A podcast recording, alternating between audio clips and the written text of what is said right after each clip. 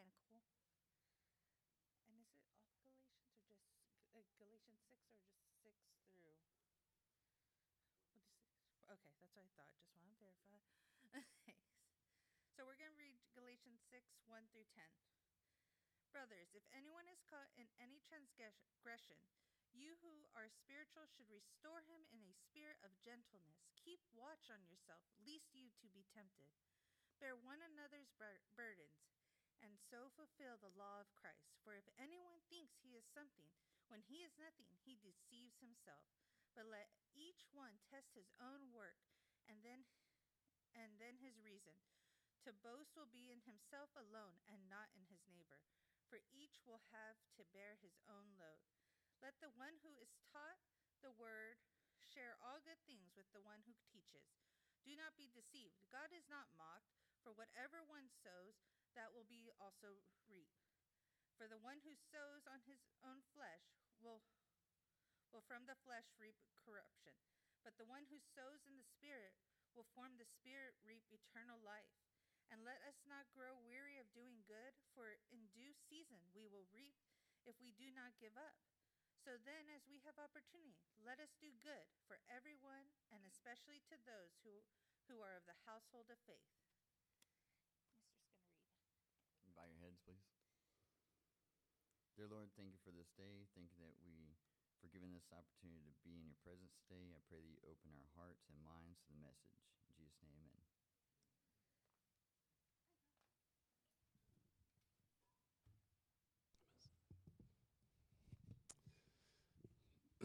Morning, church. Morning, guests. Uh, those of you that have not been with us before, we're glad you're here. Um, before I get into the teaching this morning, I'm going to invite David. And uh, Melissa's joining you, right? Is she joining you today? Or no?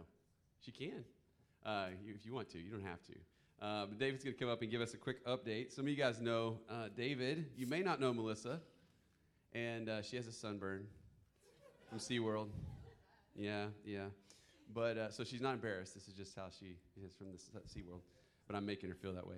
Um, so David's going to give us a quick update about what they've been doing. Some of you guys have been praying for David. Um, and as he has lived out the song we just sang, uh, Come and Move, we say yes. Uh, he has said yes, and they've been spending some time in Boston and uh, YWAM Boston doing work there. And so, David, why don't you give us an update on what God's put on your heart this morning? Yeah. Hey guys, nice to see you again. Um, yeah, okay, let me introduce Melissa first. This is my fiance. We get married in about a month and a half, um, October 8th. She's from Tampa, Florida, you know, so she's used to the, the sunburn, nothing new. Um, but yeah, and uh, both of us, to kind of update you guys, we serve at YWAM Boston right now.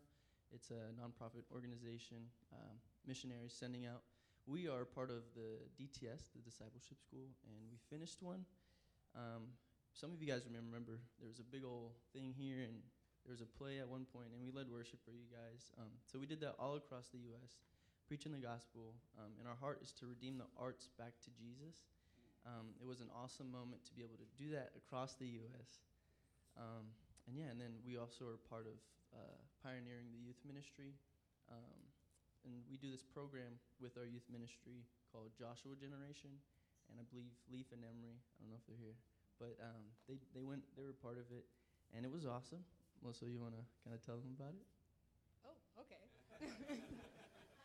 All right. Hi, guys. Um, yeah, Joshua Generation. Uh, the heart behind it was started because there's a lot of youth camps that happen during the summer, and um, the lady who had the vision for it, she felt it so strong in her heart that we were giving opportunity to these students to come and have a great time, but kind of were missing the opportunity to also give them training on what it looks like to live missionally, to love like their family members, to preach the gospel to the students in their school.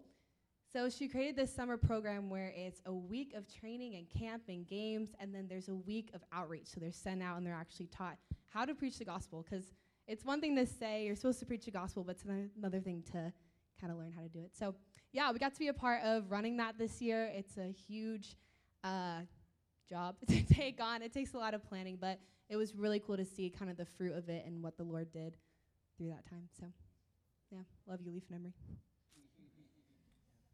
Uh, it was a cool opportunity to be a part of. It was a huge blessing um, just to pour into those kids at that age. I know for me, um, Aaron, Alex, Dusty, and Harley, if you know those guys, you know that they really poured a lot into the youth ministry. And now I believe it's the Berry Hill boys and John and uh, all those guys. And uh, it's such a vulnerable time uh, to pour into the youth at that time. And uh, I think the biggest blessing for me is being able to like pour back into them uh, to the next generation.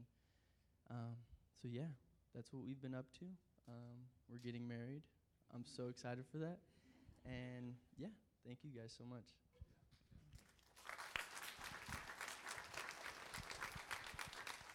Um, and just just a note on the Joshua generation. So because two of our kids actually participated, one they were blessed by the leadership of these two uh, through that week in well two weeks, and uh, there were over 1,600 people who came to know Jesus through that that this year. it's incredible, yeah. So. Uh, so incredible to see that God was working powerfully through those teenagers, and uh, we just genuinely believe, like we say all the time, like teenagers are not the church of, the tomorrow, of tomorrow; they're the church of today, and they're already participating in the work God has. And so um, we just want to stop right now, and I'm going to invite you to pray over these two. One is they prepare for marriage, uh, but just a life of ministry and partnership. We got to have them at our table uh, this week and just sit down and just get to, to hear some of their hearts. And we're just, man, we're so encouraged by what God's doing in them. And just to see this guy continue to grow, um, as we saw him when he was just a rugrat running around here. Uh, really didn't care about Jesus at all. And now here he is, like passionate about Jesus' name and taking it to the world. So excited. So let's pray over them right now. Father, thank you so much for the grace that you pour out in our lives. Thank you that you um, you just keep pursuing us. You keep chasing after us. And that God, you just use us in the pursuit of others. Uh, thank you, Father, that you've been working in David and uh, in Melissa and, and God just using them to invest in the next generation this summer and doing all this work to, uh, to make disciples who make disciples who make disciples. Like you said, we're, we're called to do, Jesus. And so I pray that you would continue to bless them, you'd strengthen them, you'd encourage them. I also just pray that you continue to provide for them. Uh, just they, they're, they're out there walking by faith and they're trusting you for your provision. And we know you're going to meet them in that. And I pray as a church we can also just be a part of providing for them um, as, as your hands and feet here. Uh, we just pray we would support them in prayer and financially. And uh, just, yeah, are excited about what you're going to continue to do as they go out. So um, just bless them, Father. Overwhelm them with your love, overwhelm them with your presence and your power. And we pray this in your name, Jesus. Amen. So, just so you guys know, um, as I prayed, I'm going to say this out loud. If you would like to talk to them about how you can partner with them, we invite that. We want that. I know they would appreciate that. Um, living in Boston, uh, if you can believe it, is actually more expensive than even living in Austin. Um, and so to live in an apartment there and to just do life there, it's costly. And they live very, very lean, uh, very lean, okay? Um, but so they're not looking to get rich. They're doing ministry for the glory of God. But if you want to support them, we highly encourage you to, to talk to them about it. Um, I know our family, I, I, don't say this to brag, but we, we support you guys. It's not a lot, but we support you guys because we believe in them.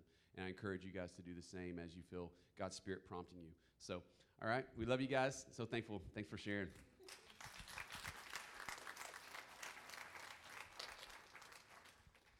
I get excited about, um, you know, just watching as this body grows and matures. Uh, it's, it's not we aren't, we aren't here trying to hoard people and hold people in. The goal of the church is when it's healthy, it's, it's continually sending people out. And so just want to give you a heads up that next Sunday, August 28th, we're going to have a little bit of an update on vision of our church body, kind of where we are, where we're going, uh, what we sense from the elders' uh, time away on our retreat not long ago, as well as just some ideas about what we sense God is saying to us. And, just as a, a, a precursor to that, to encourage, as I said, with both with what David and them are doing as, as really members of our body who have gone out. Um, I've been praying with a group of ladies for a while now in our, in our city. It might sound kind of odd, but uh, they just have a heart for Austin and they have a heart for us in this church family. And I got to pray with them this past week, and uh, just some of the things they shared with me that God was saying to them about our congregation. I, I want to share some of those things with you next week. And uh, it was just really encouraging to hear um, as we were praying, like what this year seems to be a theme of like just growing and expanding and increase and specifically fruit of salvation uh, in the area. And so that's what we're really praying for is more people to come to know Jesus, not to just come to point or come to our church stuff, but to know Jesus. Like that's what we're praying for. And so um, I'm excited to share some of what God's been putting in our hearts for that, and uh, even some of the things the ladies um, shared as they were praying with me. So we are um, getting really close to wrapping up Galatians. The plan had been to finish today, but last week we had to kind of stop and settle in a little bit um, around a passage that we talked. I hope it resonated with you. I felt like a lot of my conversations with you guys afterwards were like, man, that was really helpful.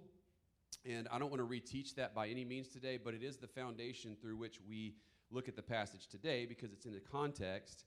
And so uh, we talked about how Paul mentioned to the people in Galatia, the church there, he said, Hey, listen, don't be conceited, provoking and envying one another, okay? Um, and we talked about what that means, and that to be conceited means to basically live like a glory vacuum, uh, where all you do is think about yourself and how you can consume uh, the approval and, and glory and worth from other people around you. And that's how you kind of gain your uh, security and significance in your life is by getting other people to approve of you. And when you walk in that kind of way of life, um, it's exhausting. Uh, no one really wants to be around you um, because you just you hear, oh, here comes that person, uh, you know. Um, and I've been that person, so I'm not saying that as like, oh man, I know those kind of people. I've been one of those people, okay? I've been one of those people who needed everybody to build me up and to speak, you know, that they approved of me and liked me. And that is that is a that is a really difficult place to be. But when you are in that place, there's two primary activities that flow out of that. One is you look down on everybody because you um, you have this like idea that you know I'm above everybody, and that just makes you feel like you have worth by saying I'm better than people. Okay, so that's the provoking piece. Uh, and then there's the envying piece where you look up at everybody and you're just like, woe is me, I'm terrible, and everything's just doom and gloom because you're not receiving your value from God, you're receiving it from comparing yourself to other people. And so when you compare yourself with other people, and if that's the, the sort of the, the way that you attain or ascertain your value, um, you're just in a perpetual cycle of, of struggle, disappointment, discouragement, depression, even, uh, because you are you are kind you are you're basically sucking being sucked into uh, the fleshly way of trying to gain your value outside of God. And, and so we talked about that. We talked about how we have to derive our value from God. Now, what's beautiful is that as we do settle in Christ, as we realize our identity in Christ is secure, not based on our performance, but on what Christ has done for us, then we don't have to compare ourselves to other people and compete with other people, right? We can actually minister to other people. And the body, the church, God's people, God's spiritual family, ought to be an incredible place of ministry. And as Landon already kind of led us while ago, and just simply saying, listen, we're not just here to be ministered to, we're also here to minister. There are some weeks you walk in and you don't have anything to give. There's nothing in the tank. There's nothing to, you know, like, I don't have anything, God. Um, and, and that's okay, but we all contribute to the body and we build the body up. And when we were, the only way I have anything to give to anyone else around me is from first receiving it from God, okay? And, and so, again, as we think about this idea of ministry, um, we have to look up before we look out, if that makes sense. We have to look up and say, God, I need you because in myself, I don't have anything to give. And as He fills us, He's always filling us not just for our own benefit, but for the benefit of others. Even as Leaf started us with that psalm today and saying, you know, here's a psalm God put in my heart, and God wanted me to speak it out to you guys today. And I felt encouraged and uplifted by that, right? I hope you did too. So, in the text from Galatians 6 1 through 5, um, I hate to disappoint you again, but we're not going to get all the way through verse 10. Um, but we are going to wrap up Galatians in September. Uh, we are going to make it. But here's what, what I notice. Uh, we're just going to kind of break this down. He gives us two primary ways that we can minister to one another when we are walking in a healthy place with God, when we're secure in Christ, when we are not conceited and just simply sucking up the glory to make sure that we matter, but when we are actually thinking about others, we are lifting our eyes, then we have um, these two primary ways that we get to minister. And we see these in the life of Jesus, by the way. Uh, and, and some people would, would summarize them by the ministry of truth and the ministry of tears. Maybe that's an easy way to remember it, okay? The way I'm going to say it today is that we get to bring truth into each other's lives, So we build each other up with truth, but we also we get to bear each other's burdens. Now that one may make us a little bit nervous. I, I mean, some of you actually maybe you lean one way or the other, right? Some of you are like, I'll I'll help people all day long. Just don't make me tell them hard things. Others of you are like, you really like to tell people hard things, but you don't want to have to get into their mess and deal with their stuff, right? And so that's that's part of even the way in the body we see different gifts that come out, we see the different leanings that we have. But we have this uh, I don't want to just say obligation, but an opportunity to actually minister to one another, a responsibility to one another to help each other grow and to, to, to really um, to thrive in the Christian life. Because I don't know if you guys know this, but the Christian life is a team sport. Okay? So it's not a sport where you go, okay, it's just me. I go do my thing. That's not. You actually get saved by grace through faith into a family into a community. And so it's really cool is because we get to we get to participate in our Christian family. Uh, we, be, our Christian walk is it's it, it is personal, no doubt, right? I hope every single one of you who follow Jesus, who proclaim Jesus, say, I have a personal relationship with Jesus. But guess what? Your relationship is personal, but it's not private. Okay? Because it's designed to be in community. And that's really key. And I know that if I see Christians that are saying, I love Jesus, but I'm not going to be involved in community with others, they are stunted. They're not going to grow. And I would even go further to say there's something going on at the heart level that God wants to deal with because um, that's something that God wants to set us free from is this fear of getting connected to people or going deeper with people or getting engaged um, at that level. And that's a whole other conversation, a whole other sermon, okay? But here we are. Paul starts out by writing here. He says, Brothers. So remember, he's writing to the people that are in the church at Galatia who are believers. Okay? He's writing to the church. He's writing to Christians. And as we would as such, he calls them brothers. Why? Because it's a familial thing. The church is familial. So if you guys have been around here very long, we say we're the point family. Um, and we use that language appropriately because if you're in Christ, you are a son or a daughter of God. So we have a heavenly father, right? And we've talked about this a number of times, but one of the most profound Jesus, things that Jesus ever said his entire ministry life was when his disciples asked him, How should we pray? It was the most profound, most amazing, most mind blowing thing. We kind of take it for granted, but what did Jesus say? How did he start his prayer? Our Father. They had never heard that before. Some of them actually thought he was being blasphemous when he said that, right? We were like, well, that's just what you say. But literally, that was so earth shaking to them because till that point, he was just this God. He was Yahweh. They wouldn't even say his name, they would breathe it out, right? But now all of a sudden, he's saying you can call him Father because we had this fatherly relationship with him. He is our Father, and we are brothers and sisters. And Paul says, Brothers, again, this familial instruction. Um, I want to make a note here um, because this instruction is to the church, and even what he's about to say about bringing truth or bearing burdens is about how the church interacts, okay? And this is particularly important on the truth piece because what Paul's going to ask them to do and encourage them to do is something that we shouldn't do with unbelievers as a general rule, okay? What I mean by that is he's going to ask them in a second about to, to confront sin. Um, this is it, it's, it's typically, put it this way, it's typically not good for believers to confront unbelievers' sin. Now, I know some of you guys are like, wait a minute, wait a minute. That's not, how, how is that? Let me explain why. Um, and I say typically because there is a place where we need to deal with justice and we need to protect the weak and we need to address things. But here's what happens when the church turns into the moral police. And I use that language because I've seen it, right? is we then teach the world that in order to follow Jesus, it's a behavior modification.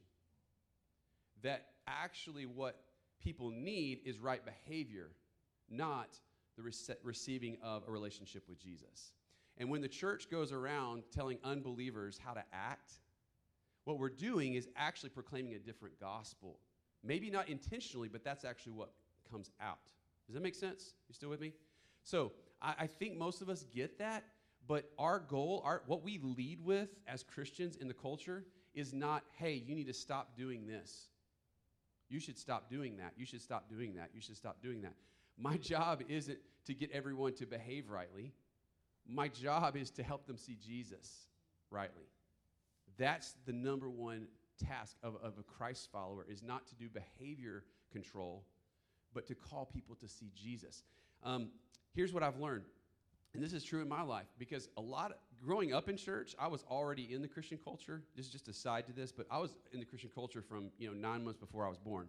Okay, I was in the Christian culture. I was hearing things about what I was supposed to do and what I was not supposed to do, and the motivation to do the right thing was mostly social, communal, right? But here's, here's, here's the, the, the, the beautiful thing about the Christian faith. When we meet Jesus and we see him rightly, we want to surrender and submit our lives to him. And so when he becomes central to our life, when he becomes front and center in our lives and our hearts, what I can tell you is that every area of your life will be impacted. It will be affected.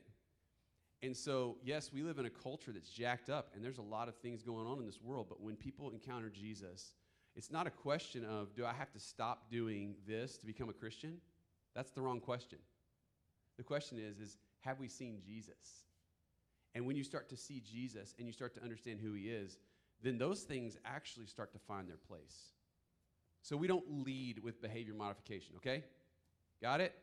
Okay. I think this would help the church a lot if we would stop trying to police the culture because that's not what Jesus gave. That's not the job description he gave us. Now, that being said, Jesus did tell us that inside the church, we are to hold each other accountable. We are to help each other. Now, he gave us some specific instructions on this, and I want you to, to note this, okay? He says, if someone is caught in wrongdoing, how do you know if someone's caught? Because he's not saying you should approach everybody. Every sin you see, it's like, okay, they're sinning. I got to go talk to them. Oh, they're sinning. I got to go talk to them. I mean, I would actually say you have a problem if that's the way you are viewing all your relationships in the church. Is your job is now inside the church to just go see, oh, they're sinning. I got to go talk to them. That's not what, what Paul's writing here. That's not what Jesus' intent is. He says, if they are caught in any wrongdoing. Well, how do you know if you're caught? I would say someone is caught. There's just two simple ways. Someone is caught when it's a pattern, when it's a repeated pattern, when it's, when it's habitual. Like it's not like they just, you know, did something like they got angry or they showed some some sign of jealousy or maybe they said something like we all sin, amen? like we all sin. We all fall short of the glory of God. We even Christians are still going to blow it sometimes, okay? And my job isn't, oh, you just did it. Oh, I'm going to, you know, bring the hammer. Okay, that's not what he's talking about. But if you have someone who consistently, let, us say in the area of gossip, because it happens a lot in church, right? Especially in the name of prayer requests. I got a prayer request for you. Did you know that da da da da da? He's like, come on now. Like, you're just gossiping, all right? That's just called gossip, right? So let's call it what it is. But if you see patterns, then of course we need to address that. What about this? The other way you know you're caught is when you're blind to it when you don't know, you don't see it. Now, I would argue to you that this is a big reason why Christian community is such a blessing and a gift. It's painful sometimes, but it is such a blessing and such a gift because I see myself a whole lot more righteous than reality.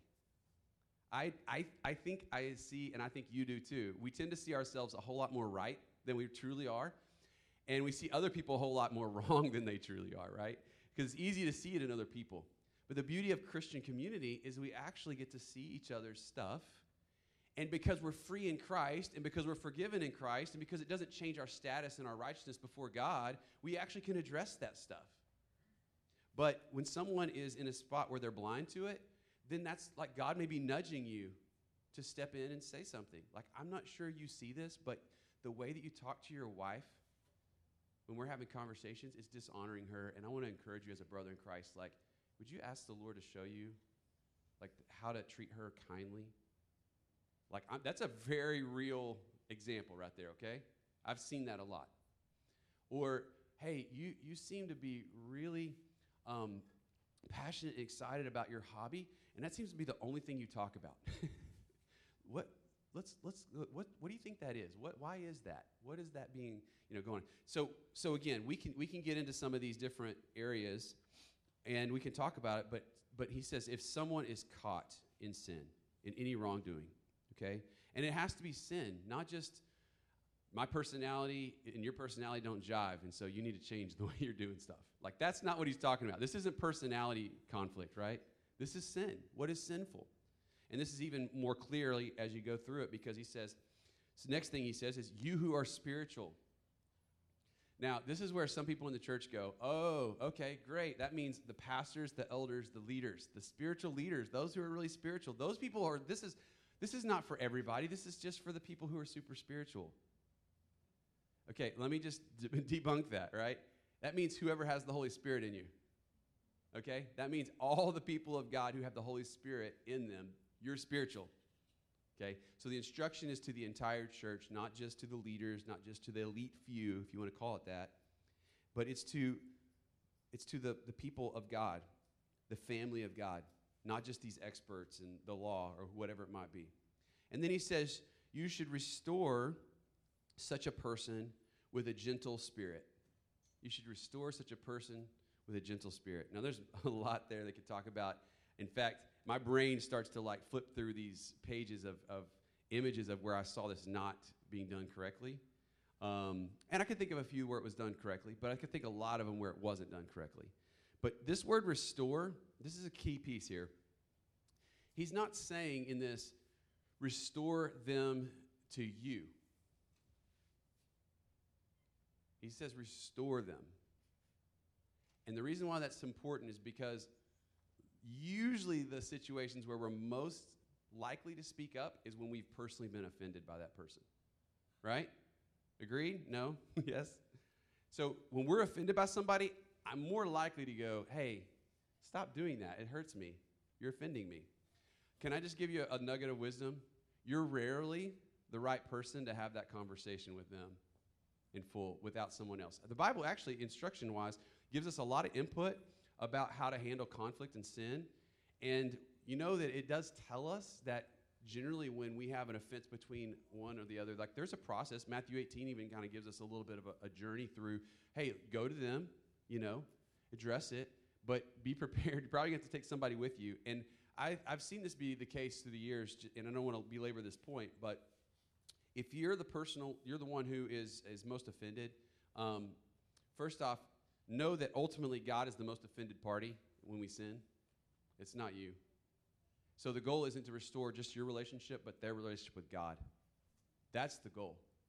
And that as you are offended, that sometimes you need to bring, a brother or sister along who is a neutral party, or even maybe invite them into the process, so that it's not just you versus them when you're dealing with some of these things. Okay? Um, so much practical wisdom in here from Paul, which, by the way, this whole section is kind of like Proverbs. It's just like it just kind of is like these, these little nuggets of truth that you can break apart as he's kind of getting to the, towards the end of his letter, giving them practical instruction. And I love that about Paul because it's not just, like we said last week, it's not just high up in the pie in the sky, but it's, it's very practical in our daily lives. So, this doesn't mean restore relationship with them, it means restore them to God. And those sins uh, you probably do, you probably want to, if it is against you, you probably want to bring somebody else into that. And it's interesting because the word restore, anyway, I thought this was insightful this week. It doesn't mean when you restore that your, your job is to remove that from them. In fact, the word restore there is the idea of a dislocated bone, which is very interesting. Why would he use that word? Well, I think it's insightful because the goal of a believer in another believer's life when there's sin is not to say, oh, we got to pull that thing out of your life, but actually to get it back in line with God's agenda. To take that dislocation and help God, in, in a sense, be a part of God's work to, to realign it where it's supposed to be. Anybody ever had a dislocated bone? it's a painful thing, isn't it? I know one of the ones that happens fairly often is people like walking through their house at night and dislocate a toe, you know, like kicking on something. Some of y'all have those stories because I see your faces. And but dislocation it hurts. I can remember playing sports. I dislocated fingers a couple times, you know, playing football. And I can remember like that was painful and kind of having somebody else come and help put it back in line. And it was a little bit of a painful process, but then it was like relief. I know Claire gets to do that fairly often, I'm sure, uh, working with football players at UT. And so, but here's the thing the reason why I think it's, it's significant is because have you noticed that the sins that in our lives are the over desire of God's good gifts. So there's a lot of things in our lives that are good that, we have turned into idols. We begin to worship them too much, and they produce bad fruit. So, in a sense, I mentioned earlier, like, you know, we there, there it's not rem- removing like control, for example. There's a place for that. Over control is a bad thing, right? Uh, sharing sharing about others and bringing people into prayer, like there's a place for that. But being a gossip in order to tear people down to make yourself feel better, that's that's not a place for that. So we need to locate that back in in a proper place, in a healthy place, right? So we could go on and on and on, but but sexuality, money, relationships, those things are good things. But if you take them outside of the spirit realm, they become dangerous things. They can become really deadly things, destructive things. And so, as a brother and sister in Christ, if you see one of your, your other fellow believers struggling in a way, and they're caught in sin, they have a repeated behavior that they're probably not aware to, of, they don't seem to be aware of, then you want to enter, enter into that space by God's grace, and you want to do it with gentleness. That's a fruit of the Spirit. So we're going to do it gently. The goal is not, man, you are a bad person. I can't believe you're doing this. You know, just come in like if that's not that's not what we're called to do. Is just to hack each other apart, right? Tear each other down. In fact, we know Ephesians four is section where he talks about speaking the truth in what? In love, build each other up into the fullness of Christ. Like we're we're called to do that. In fact, he even says in that same Ephesians 4 passage, he says, Don't let any unwholesome talk come out of your mouth, but only what is good for building others up according to their needs, that it benefits those who listen. So, what I'm saying, and I'm needing to hear this, is just remember that as you do get involved in it, be very careful not to just go guns blazing, like, oh yeah, I'm going to get this person, I'm going to put them in their place. You know, I don't think most of us are in that place here, but I think there are a few of us in this room, you like it too much, okay? God's saying, whoa, easy now, easy now, okay? And again, when we have ourselves in the right place in terms of just receiving from God, when we realize how gentle that Christ has been with us, you know there's only one, one real place where Jesus describes himself in the New Testament, Testament? Some of you have read the book by Ray Ortlund. If you haven't, I highly recommend it. It's called Gentle and Lowly. And it says that he says, I am gentle and lowly. I love that about Jesus, that he is gentle with us. And so we can be gentle with one another in our sin. All right? And then he says, Watch out for yourself so you won't also be tempted. So it is important that as we help other people with their sin, we're not sucked into the same sins or even self righteousness, condescension, you know, like ideas of like, I'm helping them and I'm better than them. That's, that's just as sinful as whatever they're struggling with. The second thing, okay, if that's the me- ministry of truth, then let's talk about for a second the ministry of tears, okay, or carrying each other's burdens. Some of y'all find yourself much more uh, excited about this one, and others, you again, you run away really fast, okay? And it is interesting, uh, this week it came to my attention that there's a story in the Bible that's pretty fascinating that shows us both sides of this with Jesus. It's the story of Lazarus. Um, Lazarus' story, if you know anything about it, Jesus doesn't come back onto the scene fast enough, according to everybody in the, in the, in the story. They think Jesus didn't show up, and so therefore Lazarus dies. You guys remember this? And when he does, Martha approaches him and she says, Jesus, if you had been here, you know, G- he wouldn't have died. I mean, now, now and, and Jesus says something really powerful, but he says, I am the resurrection and the life. He rebukes her. He's like, who, Do you know who you're talking to? Like, you're getting on to me for not showing up? I am the resurrection and the life, Martha. Like, that's pretty profound. But here's what's crazy. The next moment, not much after that, Mary says the exact same thing. She says, Jesus, if you had been here, he wouldn't have died. And you know what Jesus said to her? He didn't, he didn't say, I'm the resurrection and life. He said, it says, it's the shortest verse in the entire Bible. It says, she, he wept. Jesus wept. W- why? Well, because they needed a different approach. And he knew something we don't know, right? Is like he was being led by the Spirit in that, and he rebuked Martha, and he just ministered to by just simply crying with Mary. Now, I, I'm just saying that to you because we as Christ followers, because this is not just a, a formula, it's a spiritual way of life. We need to know when do we press in and when do we just kind of like, oh, all right, Lord, let's just sit with them. Let's just minister to them. So we get to bear one another's burdens. You're like, we get to? Yes, we get to. We get to bear one another's burdens, okay? It's a blessing, it's a gift. It's part of being a part of the body of Christ. So he says, carry one another's burdens, and in this way you will fulfill the law of Christ. There's three things on this, okay? First off, if you're going to bear, bear someone's burdens, you have to be close enough to bear them. You got to actually sit with them.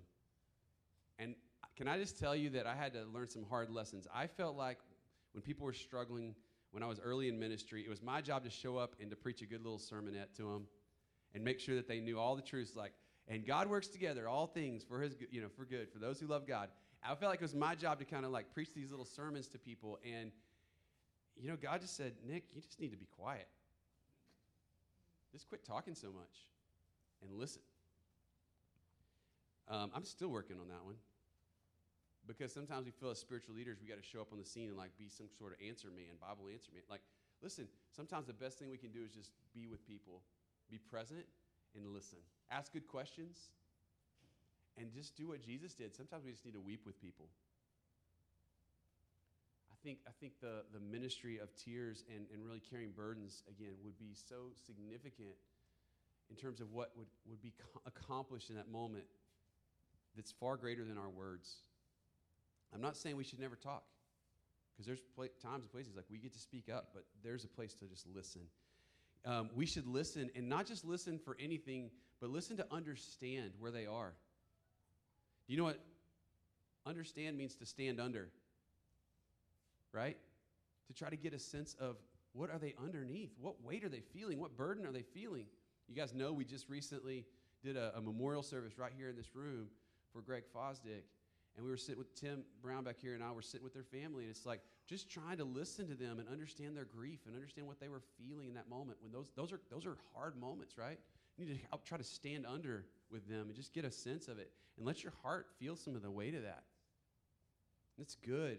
It's hard, but it's good to just demonstrate the incarnation of Jesus who comes near to us in our burdens state, who comes near to us when we're struggling, when we're going through difficulty and trial. So we want to stand under these things. We want to understand with them. And we need that means we have to let some of the weight fall on us. And this is where in our culture, our rugged individualism, our way of like, hey, look, like we moved to the suburbs to basically live in our house and not and be able to, to like shut everybody else out around us. Christ followers, we can't be that way. Christ has called us into our community, into relationships with other people. And in the church, we can't just be these again isolated human, you know, beings that are in and out, but we're not engaged with anybody. We need to ask Jesus to give us a heart to love those around us, to serve. Isn't it crazy how you can be going through something so incredibly difficult, so hard, and you sit down with another believer and they just take time to listen and they take time to feel some of the weight that you're feeling and they say th- something like, I am so sorry that you're going through that. And how it, there's something that just lifts off of you. Isn't it profound? Because we were created for community and we were created to help be healing agents in each other's lives. And some of us um, are missing out on those opportunities. What a gift. It's crazy how much better I can feel when I just know that someone is listening and they, under, they say, I understand.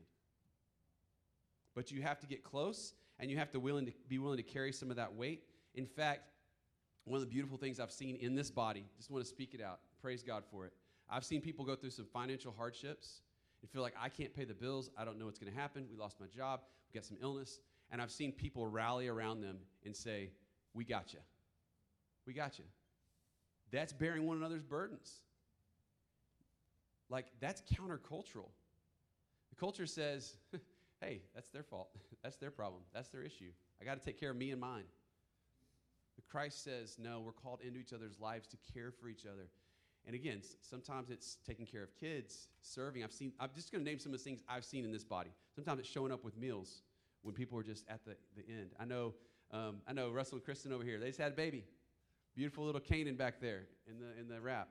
And people have been showing up, fe- feeding them meals and just sitting with them and like Praise God for that. That's bearing one another's burdens. It's not that a baby's a burden, but the, the tiredness sure is, right? And all you feel in that process. Praise God, we got community to work through these things. And when we do lose jobs, when we do get sick, when, when, when hardships in life happen, we get to show up and, and carry some of that burden for one another.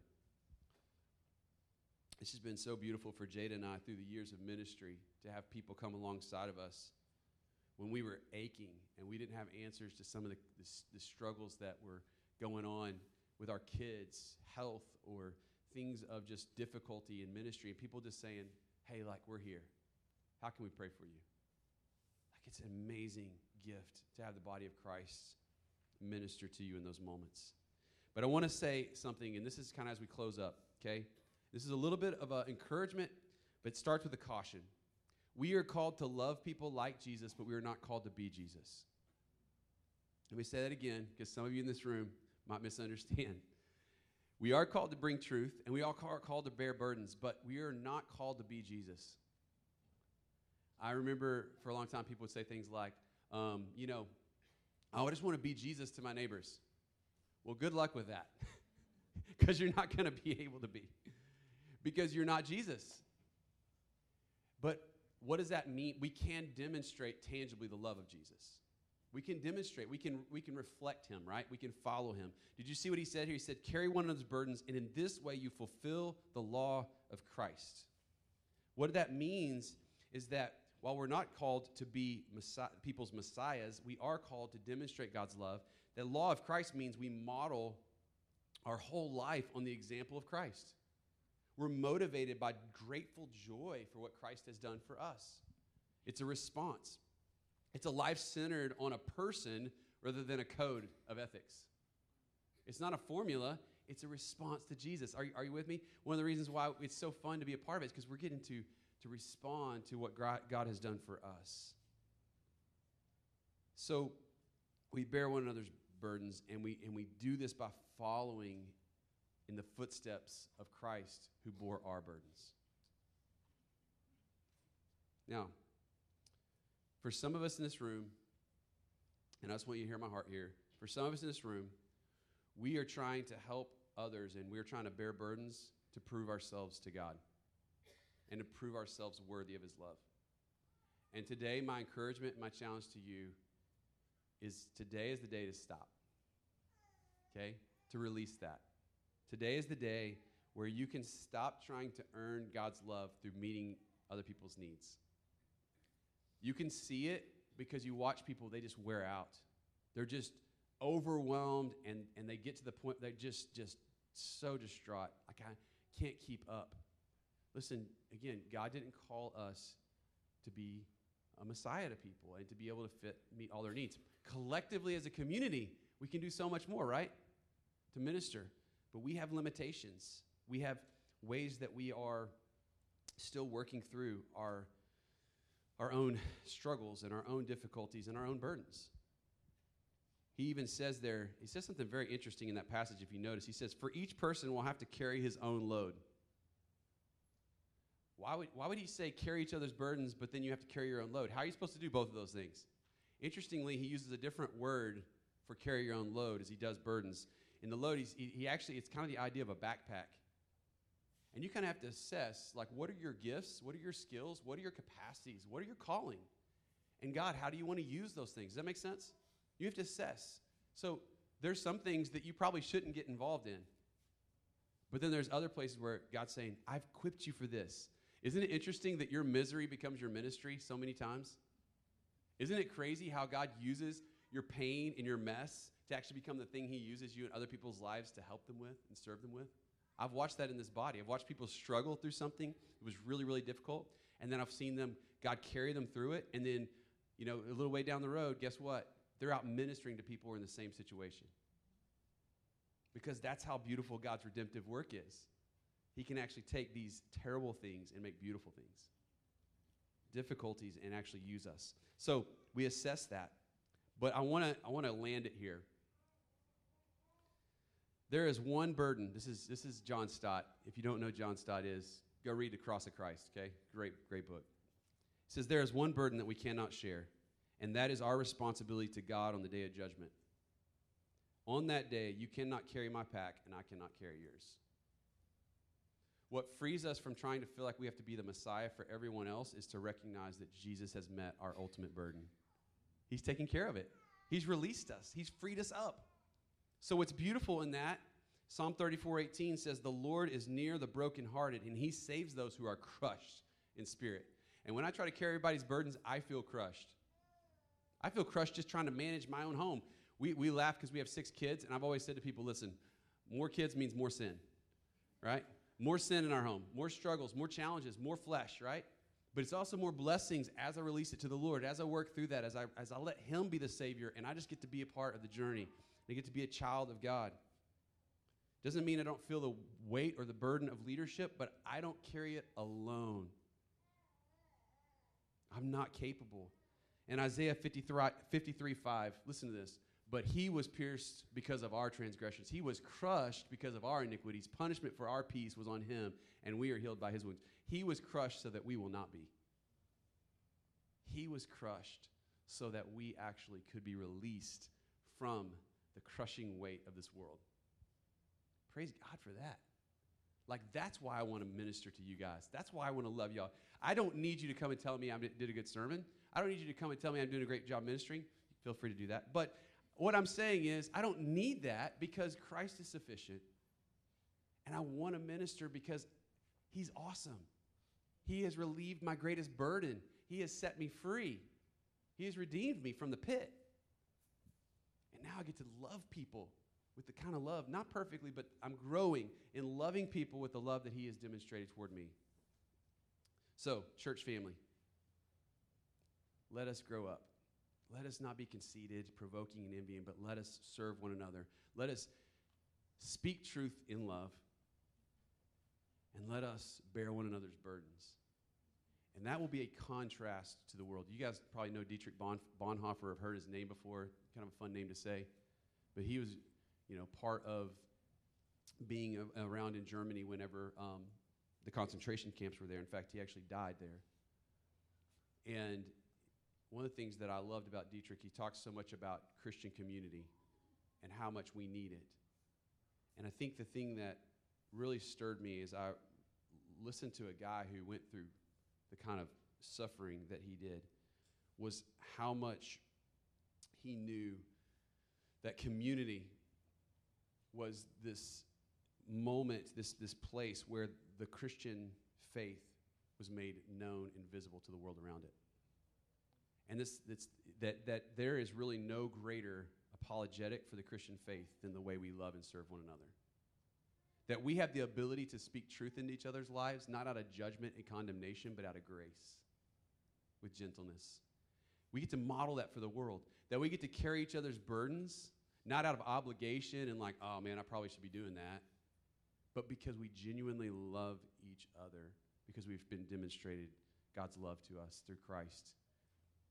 So let's stop and pray into that today and ask God to grow us in these ways. And what a beautiful gift it is. Father, I just thank you that we are your people, saved by your power for your purpose. That's the church. And God, as, as simple as that sounds, like that is a powerful reminder. Like we are not just a gathering on Sunday we're not just a, a, building to come to once a week for 90 minutes to two hours or whatever it is. God, we're not just even a, a life group to attend. We are a community, we're a family. And we have this incredible privilege of getting to invest in each other's lives. And God, I thank you that we don't have to be Jesus to one another. But as we live out those 59 one another's that are in Scripture, we ultimately receive from you so that we can give. And we take assessment of our gifts and calling and capacities and we understand we're limited but we aren't we aren't serving one another to prove that we are worthy of your love and acceptance. We're not saving ourselves by carrying each other's burdens or even speaking truth god. We are we are rescued and we are redeemed sinners by your grace and we are getting to join you in your work in each other's lives. So i thank you for that today and I thank you that, Jesus, you were pierced and you were crushed. because of our sin. And you did it willingly so that we could be healed and so that we could be free. So, Father, just minister by your Spirit in this space. We praise your name. Amen.